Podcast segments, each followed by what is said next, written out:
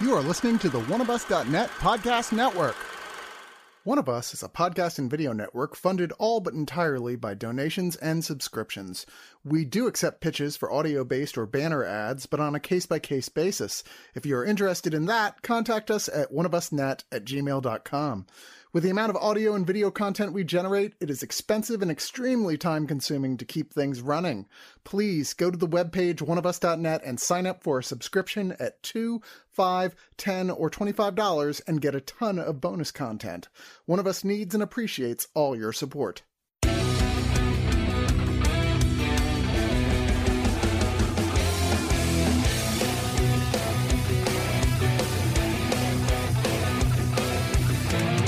Were to go into this movie with the least amount of information, you would have yourself a psychological thriller unfold before you with some suspense and tension. And if slow burn thrillers are your jam, you'll be pleased by this. But we can't really sit here and offer a review for a movie with only the least amount of information. We have to give you about as much as the trailer is going to. And so, with that said, Helena has an ordinary life, a loving husband, a beautiful daughter, a job that fills her day. Life is fine until she realizes she was a fool to think that she could ever leave her worst days behind her. Helena has a secret. She is the product of an abduction. Her mother was kidnapped as a teenager by her father, who came to be known as the Marsh King. He kept them in a remote cabin in the marshlands of Michigan's Upper Peninsula. No electricity, no heat, no running water, not a single human beyond the three of them. Helena was born two years after the abduction, loved her home and nature, fishing, tracking, hunting, and despite her father's odd temperament and brutal behavior, she loved him too, until she learned precisely how savage of a person he could be. More than 20 years later, she has buried her past so soundly that even her husband doesn't even know the truth. But now her father has escaped from prison and disappeared into the marshlands he knows better than anyone else in this world, and maybe he's gone forever, or maybe he'll return. Either way, the now hyper vigilant Helena knows the only person who has the skills to stop this monster is the one person who he trained his daughter. Dun dun dun! I am TCD with the Screener Squad, and I am joined in the One of Us Swamps by Mike Hello. and Melina. Thanks for describing the first 20 minutes of this, TC. You're very welcome. well, I mean, that's what I I went into this based solely on the fact that Ben Mendelsohn was in it. I see his name, sign me up. That's all I need to know. And so I didn't know anything about this movie other than he- was in it, Daisy Ridley was in it, and the title. And so that first 15 minutes or so, mm, there's some suspicion and some tension of what this will ultimately be, which I just revealed in the description, and the trailer reveals itself. And I was surprised Uh, when when Yeah. it took its turn. I was like, oh, okay, almost the exact 15 minute mark where an act one should end. Yeah. They do a little the twist. Yeah. Um. And also, uh, it's good to see Daisy Ridley doing stuff outside of Star Wars, and and also like clearly her, her acting has grown. I mean, one, she does a pretty decent American accent, and two, she doesn't do that thing where her lower jaw is hanging out and her teeth are showing whenever she's frustrated. Yeah, that. Are you Han Solo? she she's moved on from that, um, which is great. You know, I mean, you gotta you gotta expand your craft. Mhm. But yeah, I know I, I I knew nothing about this. I just saw that you signed up for it, and if you whenever you you sign up for things and not enough people are, I look it up and, and I decide like, does that sound interesting at all? I don't even watch the trailer most of the time. I just read the plot. I'm Oh, like, yeah, okay. okay, this sounds like something interesting. At the very least, it'll elicit a good conversation about a strange movie, one way or the other. Yeah, I mean that's how that's how we end up with Mad Heidi. Um, Oh, Well, it is funny that you say that you went into this basically completely blind with it. And watching the first 20 minutes of this, I remember thinking, I really wish that I had gone into this not knowing anything about it because I do think Ah. that the first half of the first act is by far and away the most fascinating part about it. It's just I already knew what it was leading to. ah, yes. And I remember thinking that would have been such a great bait and switch had I not known ahead of time where this was ultimately going to end up. Because what I think makes that work, whether or not you did come into it knowing anything about it, is that it's still a gut punch when they do play that final hand with it, where they're like, no, here is what in fact is actually going on. Mm-hmm. And a lot of that comes from the power of Ben Mendelsohn, who I always think is fantastic. I completely agree with you. If I see him, I'm like, I'm on board. But also Brooklyn Prince, who is just fantastic in the little time she has. As the, the young Helena. Yeah, I mean, I I actually think is I did read what it was about, but as the movie was going on and and, and, immersing you in this world, I forgot what the movie was going to be about. When that shift happens, I'm like, oh shit, that's right. This supposed to be about like someone years and years after the fact. And I did see Daisy Ridley was on the because they have like you know starring Ben Mendelsohn, and that's right, Daisy Ridley is supposed to be in this, isn't she? Mm-hmm. I, there's assumptions that can be made pretty early because you don't hire someone like Ben Mendelsohn or the fantastic character actor Gil Birmingham who pops up in this and de-age them if you're not going to show them as their actual age later. So real quickly, when I saw Ben Mendelsohn pop up, I'm like, oh, okay. So this is the this is going to jump ahead in time just based solely on the fact that his hair isn't gray right now. Mm-hmm. and they really saturated the blue of his eyes to quite a startling degree, like Irishman level. I'll tell you though, a movie this really reminded me of. Do you guys remember a movie called Martha, Marcy, May, Marlene? yes. Yes, that's Yeah, a very good comparison. Yes. Like it doesn't quite go to where that movie. In fact, I think this movie has far more of a resolution than Martha, Marcy, May, Marlene. But it's it's definitely got those vibes. It's a slow burn, uh, like someone constantly watching over the shoulder. At least for the second act, it, it definitely plays up that suspense very effectively. And it, it's interesting watching how these other characters process what's going on. It reminded me kind of of that. Another movie I really love called uh, Blue Ruin. Yeah, I mean it, it's it's pretty suspenseful for a good while after it. You know when things really start to like when the shoe drops Mhm. in the second act. And I and but though to his credit, though, I mean I was kind of I'm I'm glad it did try to do that like. Is he really dead? Kind of thing. Like it really Sure, it does yeah, it for a little yeah. while, but then it, it, it becomes something different, which is good. Yeah, and in Daisy Ridley's hands, she leads this rather well, rather remarkably so. I thought she held this film very well and had great chemistry with Ben Mendelsohn in the time that she has with him. Honestly, the the one of the the negatives of this movie is her and Garrett Hedlund have zero chemistry. He's he plays her husband, and we're supposed to care about these two. I don't know. I, you Yeah. guys, what do you think about that? Well, it's it's funny that you say, Mike, that you seem to enjoy where it goes from its second act, where it takes off from there. I think that's where I split with you on this one. Okay. While I did know, okay, well, I have a feeling that this is going to be a good majority of this film is going to be her reflecting back on that and having to deal with the fact that she has essentially lied to everyone for the entirety of, of her adult life, including her own husband and daughter, as to her backstory. I thought, okay, well, obviously they're going to. They're obviously going to play this with a level of suspense. You know, when is he going to pop up?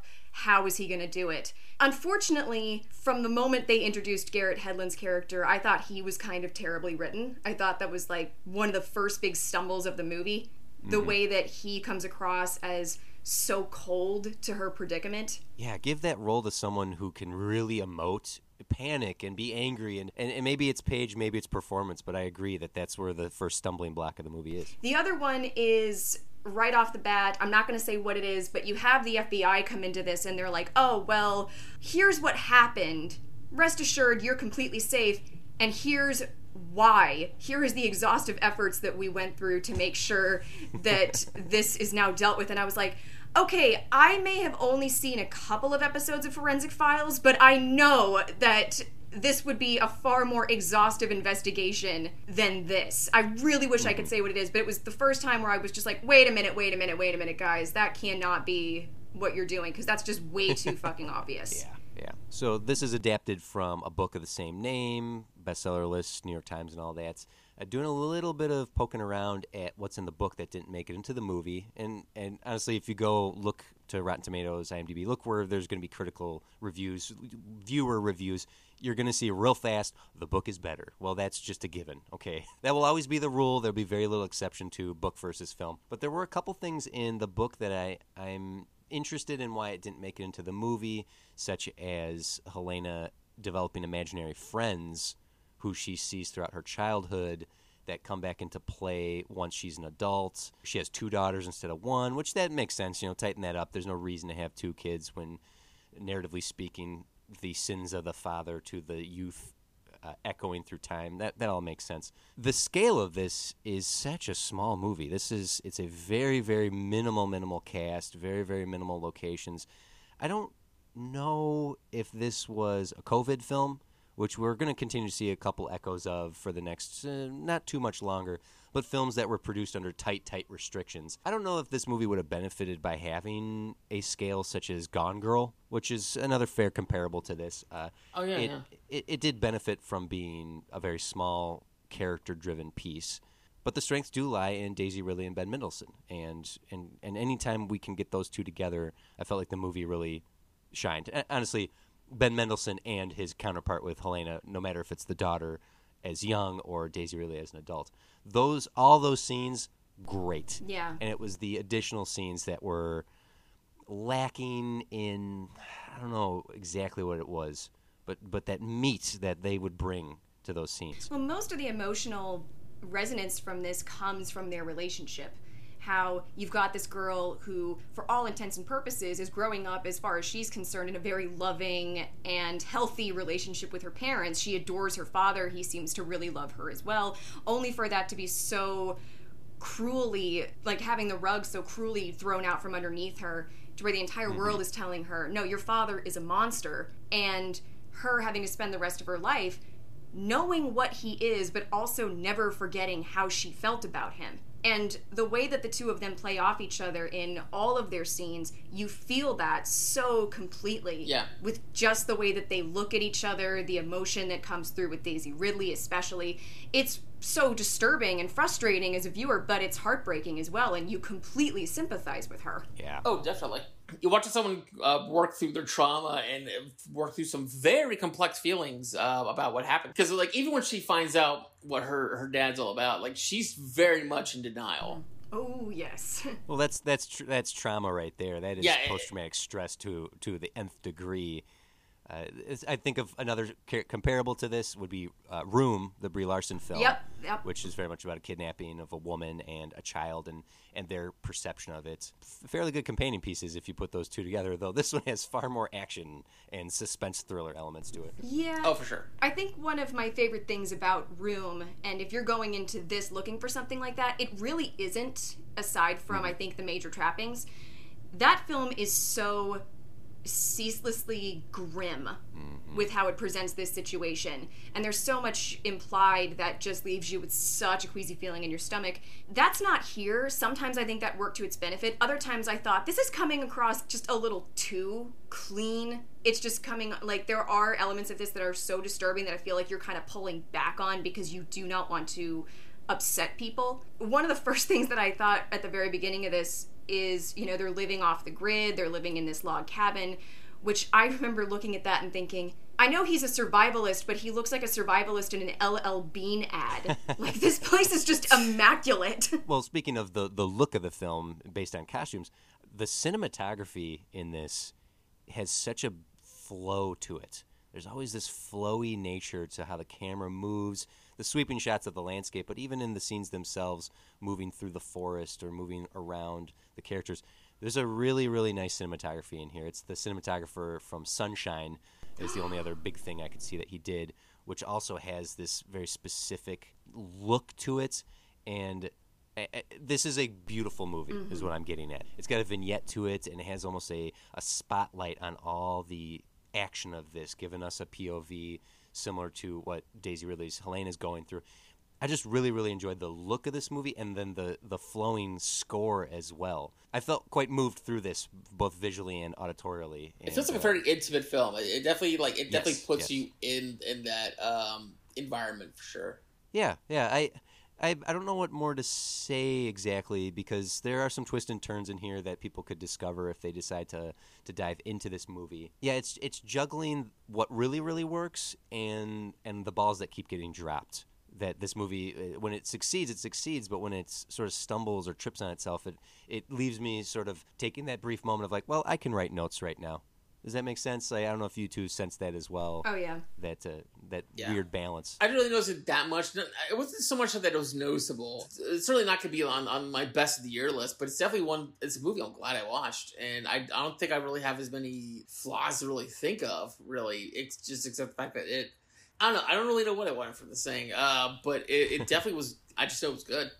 Well, Eric, why don't you go and put a score on that? That give some final thoughts. Yeah, I mean, it's it's a it's a movie that's I, I do like those those quiet thrillers, and I, I, I didn't know if it was gonna um, play up for paranoia or not. I didn't know if it was gonna be that kind of thing. I don't know. There's there's so many ways the third act could have gone, and it didn't pick the worst version of what happened, which is which is good. I mean, I I don't, I don't really know what I would have wanted from the third act, but I think the uh, what we got is just serviceable enough, and I think the first half is really solid. And I really hope that it, it leads to more non Star Wars work for Daisy Ridley because I do think she is a genuine talent. I, I, I, like her in the Star Wars movies. I know I poked fun at her facial expressions, but I think she's got a lot of charisma and I think she got a lot of range. And I think that this shows that she's more than just you know Rey Skywalker, if you will, um, to reference the worst movie in the series. Um, and, and, no, it, this was this was just a, a quiet movie. It, it, reminded me a lot of again like Martha Marcy May Marlene and Blue Ruin, and those are great movies. And uh, maybe I, I, think maybe I was kind of expecting a lot more play on the paranoia or something more explosive to happen. But what we got is it's it's it's it's there's a method to it. It pulls it off just fine. Uh, I'm gonna give this thing uh, seven out of ten tattoos. Very good. Here we go, uh, Melina. She's got some good cover up. My goodness.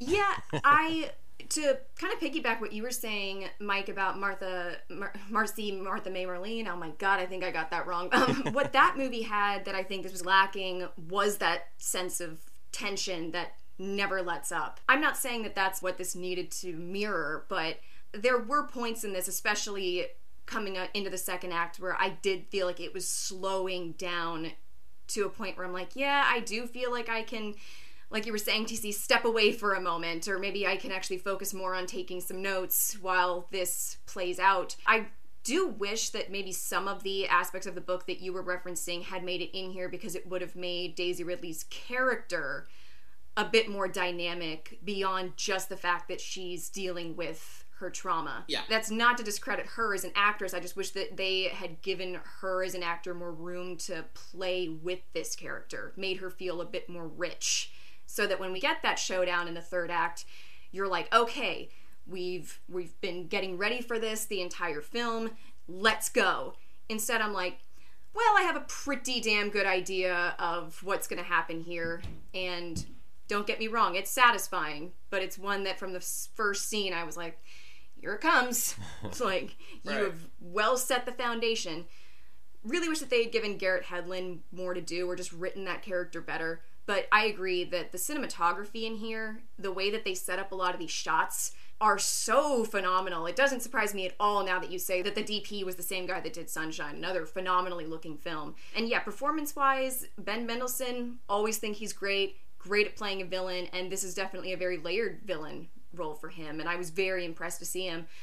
And also, I don't know who the little actress is who plays the daughter, but she was so adorable and phenomenal. Mm-hmm. I ultimately give this I give this six and a half out of ten times. I thought, you know what, maybe I should watch Yellowstone because Gil Birmingham is just that freaking good.